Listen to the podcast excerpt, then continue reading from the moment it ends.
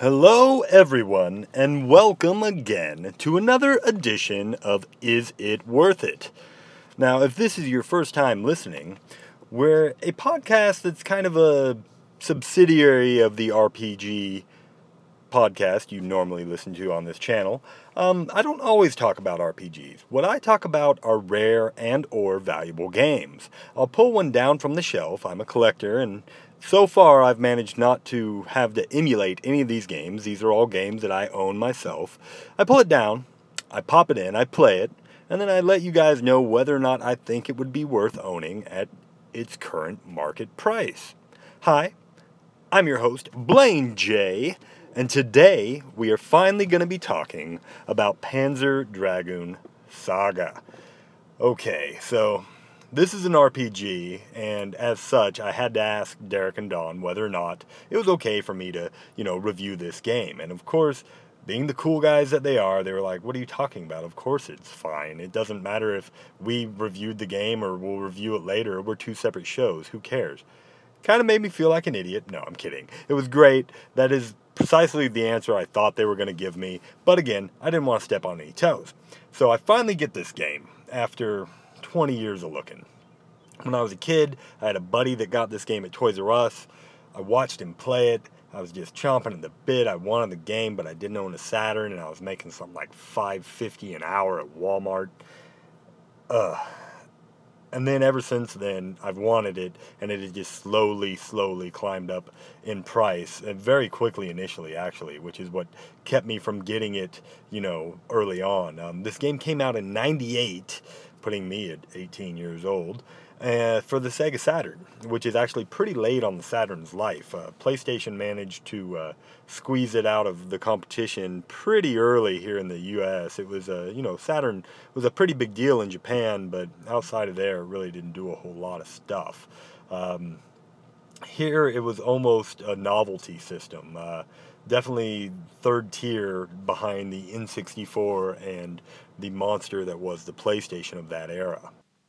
Okay, so let's talk a little bit about the storyline because that's really the best part about an RPG is the story. It's generally not the uh, gameplay that we're playing it for.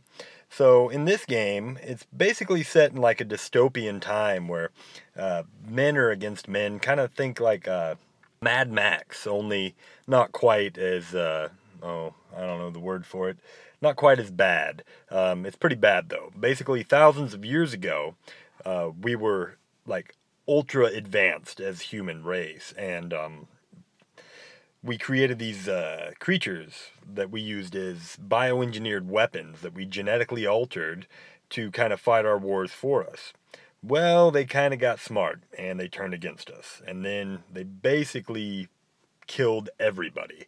And there was, you know, humans were on the endangered species list, and we were kind of hiding in the four corners of the earth there, and uh, not really able to uh, keep up with technology and stuff. We kind of reverted back to being uh, just you know simple humans as such. Anyway, um, a long time passed, as I said, and you run into present day. Well, these different factions started emerging, and one of these factions um, were known as the Imperials. And they found a weapon that they hoped could give them the edge against all these mutants that we had created. And this weapon was called the Tower. Now, the Imperials used this to find various weapons and stuff from the old days that kind of gave us an edge against these creatures. And unfortunately, they went a step further and became very power hungry and started using the weapons against the other factions of humans. So they were set on world domination a la the Nazis. So, not the best of people.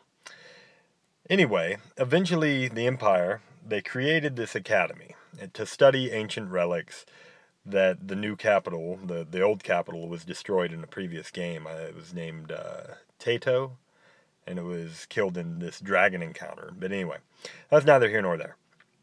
So they, at this academy, they completed the work on this ship, and the ship was called um, the Grig Orig, and it was considered to be invincible, uh, kind of like the Titanic in that uh, regard. Anyway, uh, later, there was a, a, a, part of the tower. There was this place known as the uh, fourth excavation site where they were pulling some of these weapons and things from. There's this young guy uh, named Edge. Spoilers. That's you. Uh, you play the role of Edge. But anyway, we get this cutscene where he's sitting amongst a small group of men and he's kind of bitching about his life uh, guarding this not really overly known outpost known as the uh, the fourth ex- excavation site. And he's not too happy about it. He's kind of bitching to his friends and stuff, and his friend that he's talking to in particular is saying things like, "Well, you know, it's it's not for me to question. You know, I'm a soldier. They give me money to stand here and guard, and that's what I'm going to do. I don't need to know why we're doing it or whatever. Well, amongst his friends being there, there's also this guy um, that he considers to be his father, who also is the captain of this little squad. And uh, it's not actually his father; it's just a guy that kind of raised him from birth, and he's he's just a really good dude. So anyway, as he's bitching and stuff about this, this monster attacks from inside the site, and Edge is basically fearless, and he jumps right into the fray to uh, to help save his friends. And after he's kind of dueling back and forth with this monster, his back is against the wall. He's got nowhere else to go, and the monster lashes out with one of these like whip-like claws, and Edge kind of ducks out of the way, and the claw hits the back wall, and the rocks fall away from. Um, this like crystalline substance, and within the crystals uh, is this beautiful girl. And Edge is suddenly just filled with light and these images of this girl. Well, his friends start yelling to him, "Hey, man, you know, snap out of it, dude! Uh, you got a monster coming at you!" And he kind of comes to, realizes this monster is still on this narrow bridge coming at him. Um, imagine, if you will, like a series of platforms and such like you'd see uh, on a construction site or something. Well, that's basically you've got this deep dark abyss with all these um, like lattices and stuff going every which way that these guys have built kind of almost haphazardly it looks like um, to be able to get to these different sites within this giant hole aka ex- excavation site known as the tower anyway this creature is on one of these um, these lattices or whatever and it's coming at you. And Edge looks around him and he sees a damn uh, rocket launcher, because you know people uh, people leave those around. But anyway, he sees the rocket launcher and he grabs it up and um, he blows the thing to Kingdom Come. Right. After he does that, he gathers up his buddies and the captain, and um, they're like, "Hey, you know, good job, guys. We." We, we really showed him kind of thing and they kind of stumble back towards the doorway. Well, as soon as they enter the sunlight, boom, you hear a gunshot and the captain falls to the ground. And of course, Edge is more than a little stunned at this after having just gone through an ordeal of fighting monsters. Suddenly, his captain is dead, and he looks up, and it's Imperial soldiers. Now, that's weird because He's an Imperial soldier. The captain was an Imperial soldier. They shouldn't be fighting himself. And amongst these soldiers is this general. And he's kind of an evil, smarmy looking bastard. And he's defiantly looking towards you. And your buddy that you were bitching about with earlier about the job uh, runs forward and he's asking, you know, what the hell, man? We're on the same side. What's going on? Boom! That guy's shot and de- dead too. So now Edge is obviously irate, but he's kind of standing there uh, dumbfounded, man. He doesn't know what to think. He just saw his best friend and his father killed in front of him, and um, this general and the the soldiers just kind of walk past him nonchalantly toward the excavation site. And when the general kind of turns his head towards him, uh, knowingly, and he says, "You saw her, didn't you?" And Edge is about to reply that you know yes or whatever, you know, I did see her or no, what are you talking about? You don't know. Because suddenly a, a butt of a gun comes out of nowhere, and smacks him in the head, and he's knocked out. But uh, you kind of you kind of get the feeling of okay, this girl was uncovered. All of a sudden, this general and everyone are here.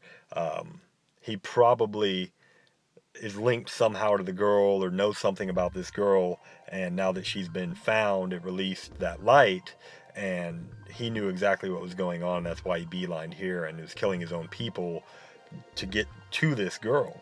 Anyway, meanwhile, far away at the exact same time, um, an explosion disintegrates the capital city and it destroys everything about the capital city. But the Emperor, luckily, wasn't in the city. He was flying in the invincible Grigorig that we mentioned earlier. But he sees this chaos from afar at the excavation site, and he knows suddenly, he says, Craymen. And Craymen is the name of this general.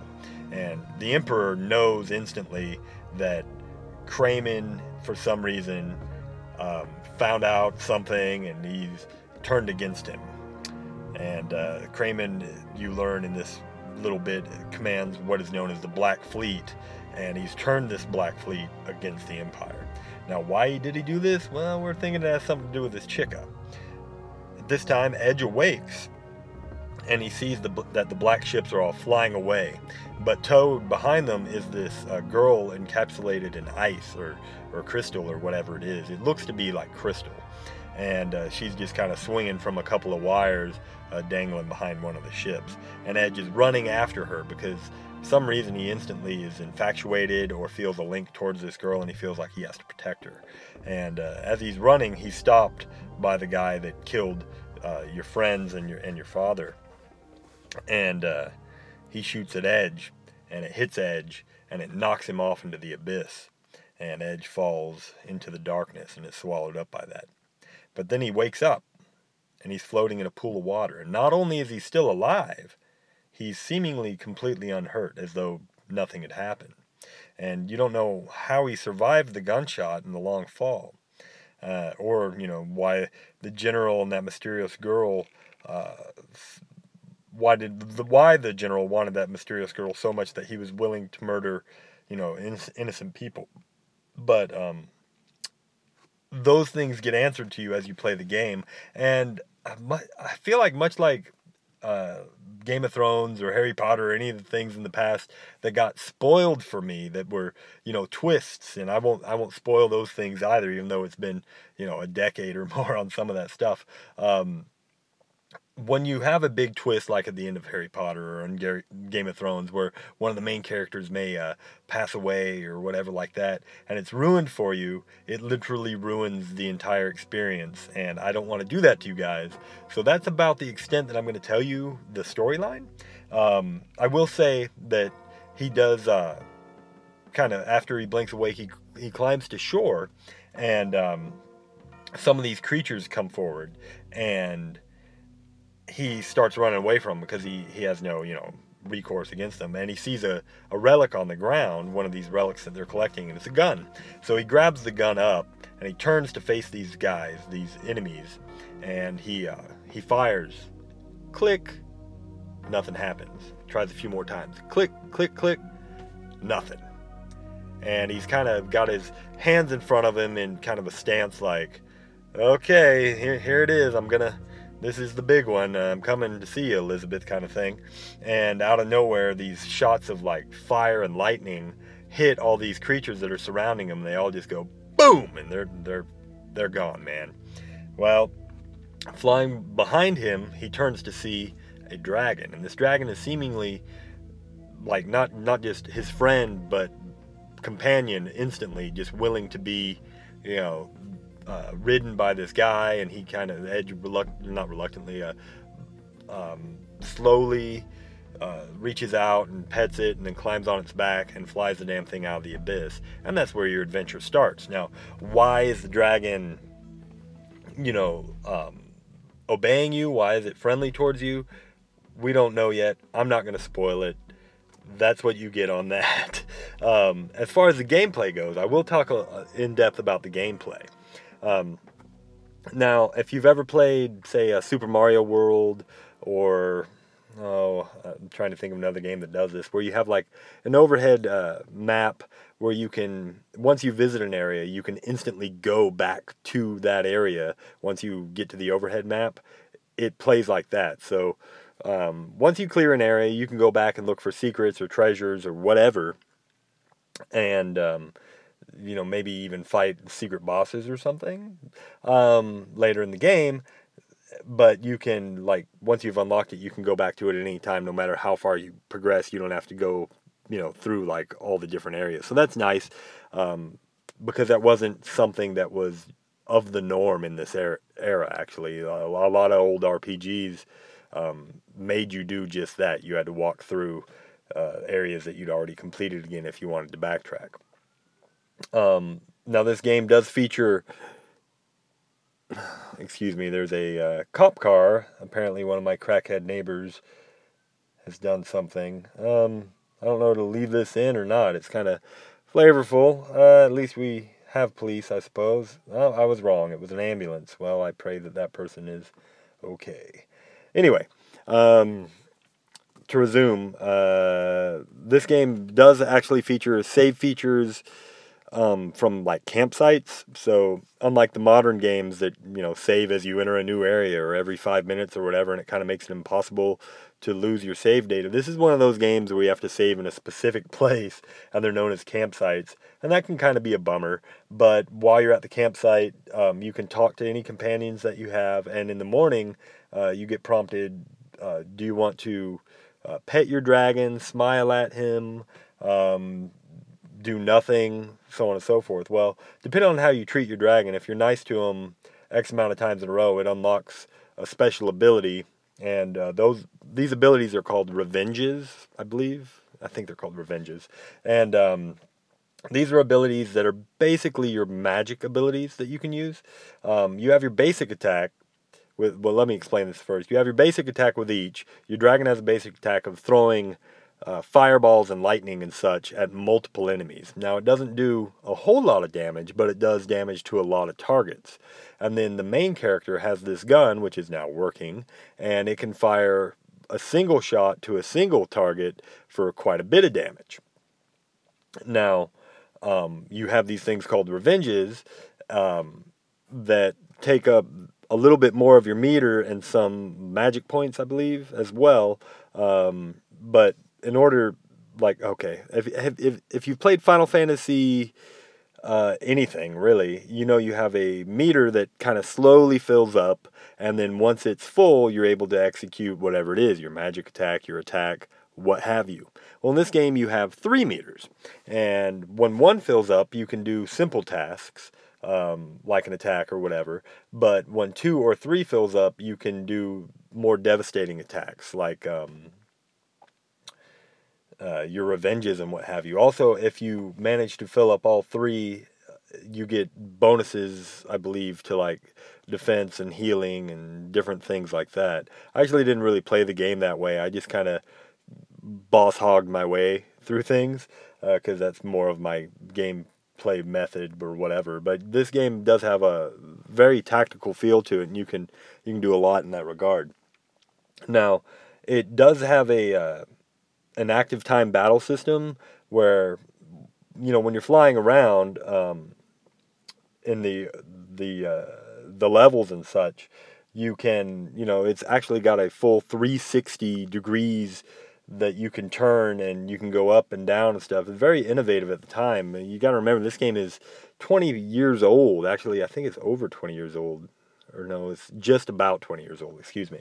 Um, and uh, as such, you know, games like this weren't really out at the time. You had like Super Mario 64, Ocarina of Time, and su- such, but um, nothing, you know, RPG like super big RPG like this even came close to, to these levels of 3D, and they're still pretty impressive today.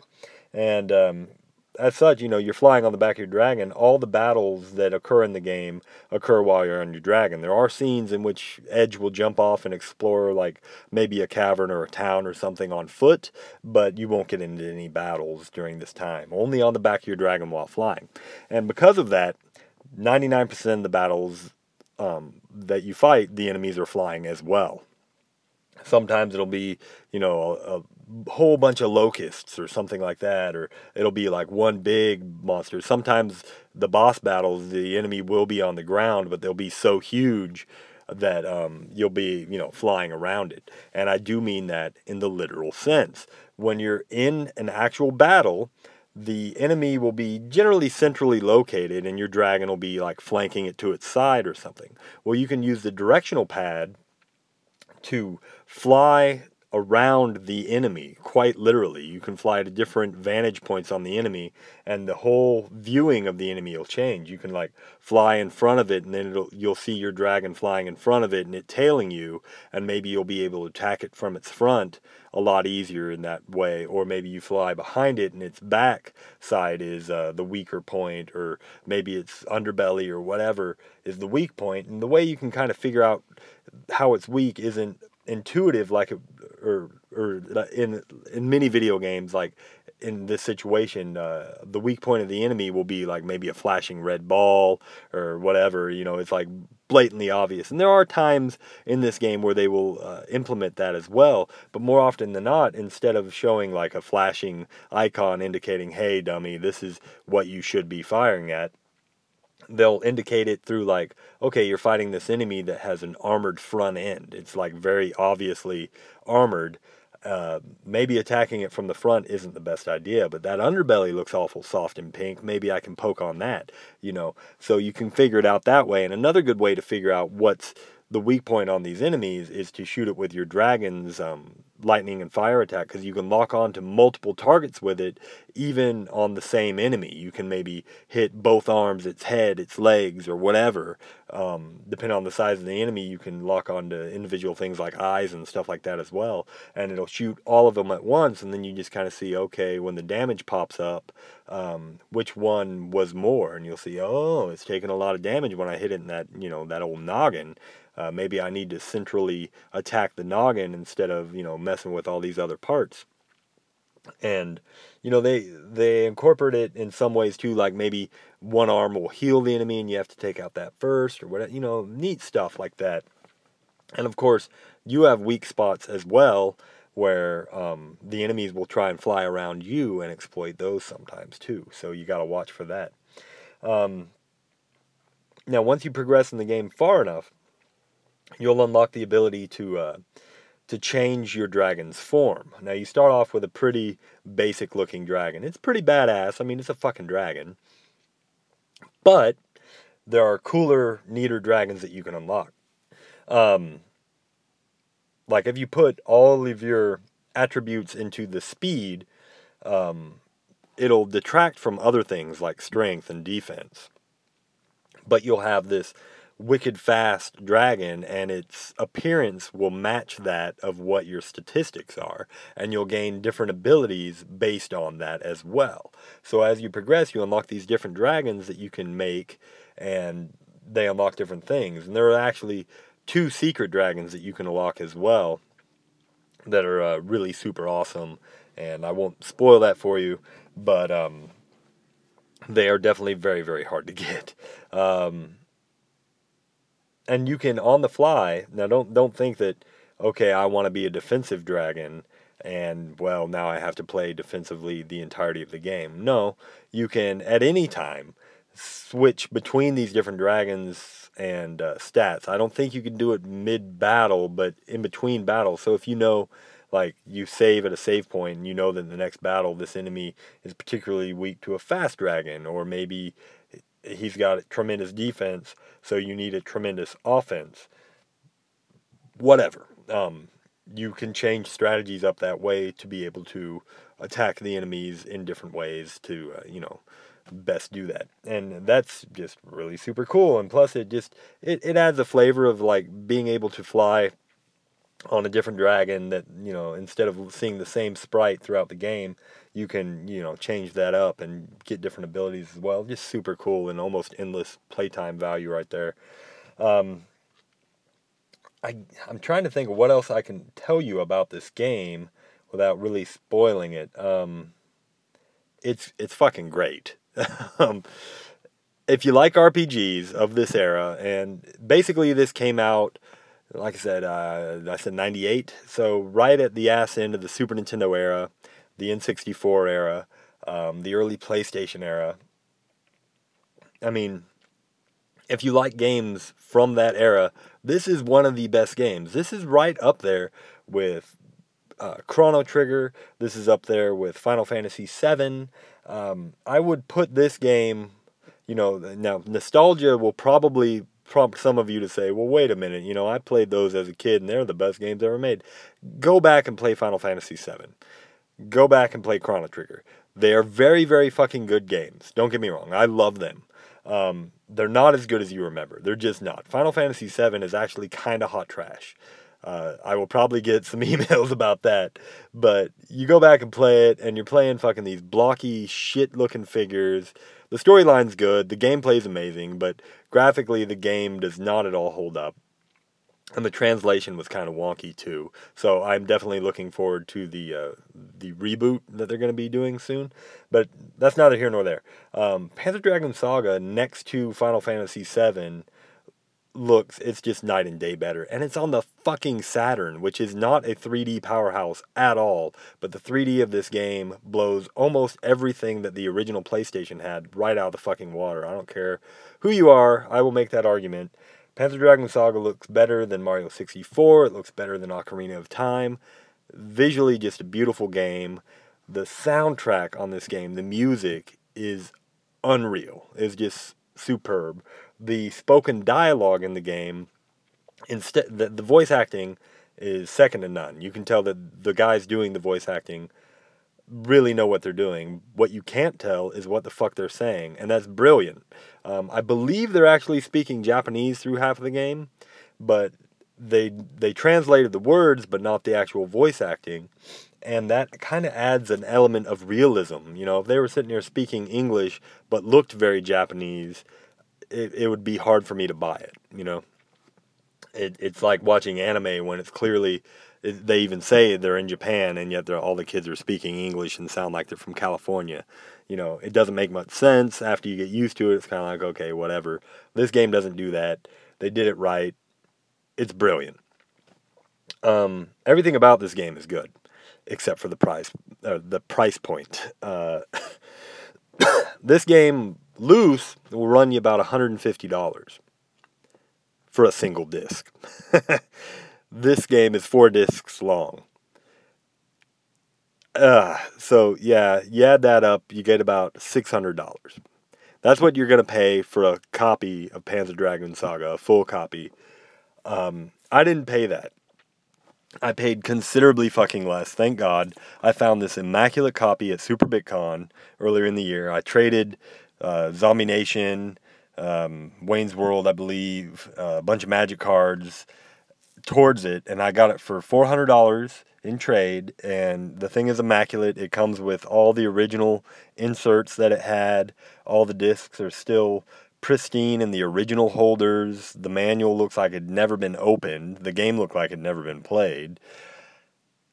Ah, I, I couldn't believe I found it. I've been looking for this stupid thing for nearly 20 years and I finally have it. Um, tremendous game. Unfortunately, I didn't get all the way through the game. Um, part of it's because of uh, just my ultra busy life. I work, you know, 60, 70 hours a week. It's, it's kind of hard to get into an RPG that's going to take me 70, 80 hours to play. Unfortunately, this month, uh, something happened that uh, I'd be remiss not to talk about a little bit. Um, the man that uh, that basically raised me, my captain, if you will, uh, my father, although he wasn't biologically my father, uh, he he passed away. Um, he was he was my best friend. Uh, I don't know what to say about that. Uh, kind of a, I don't know. It's kind of it's kind of dark. We had we had kind of lost touch a little bit, but um, I remember playing as a kid, you know, games with him. Uh, I have this story that I guess I'll share. You know, when I when I was first introduced into video gaming, um, my real father had an Atari, and I used to play like Frogger and uh, I don't know, you know, whatever crappy Atari games, Centipede and the like on there, and you know, there it was fine, it was fine.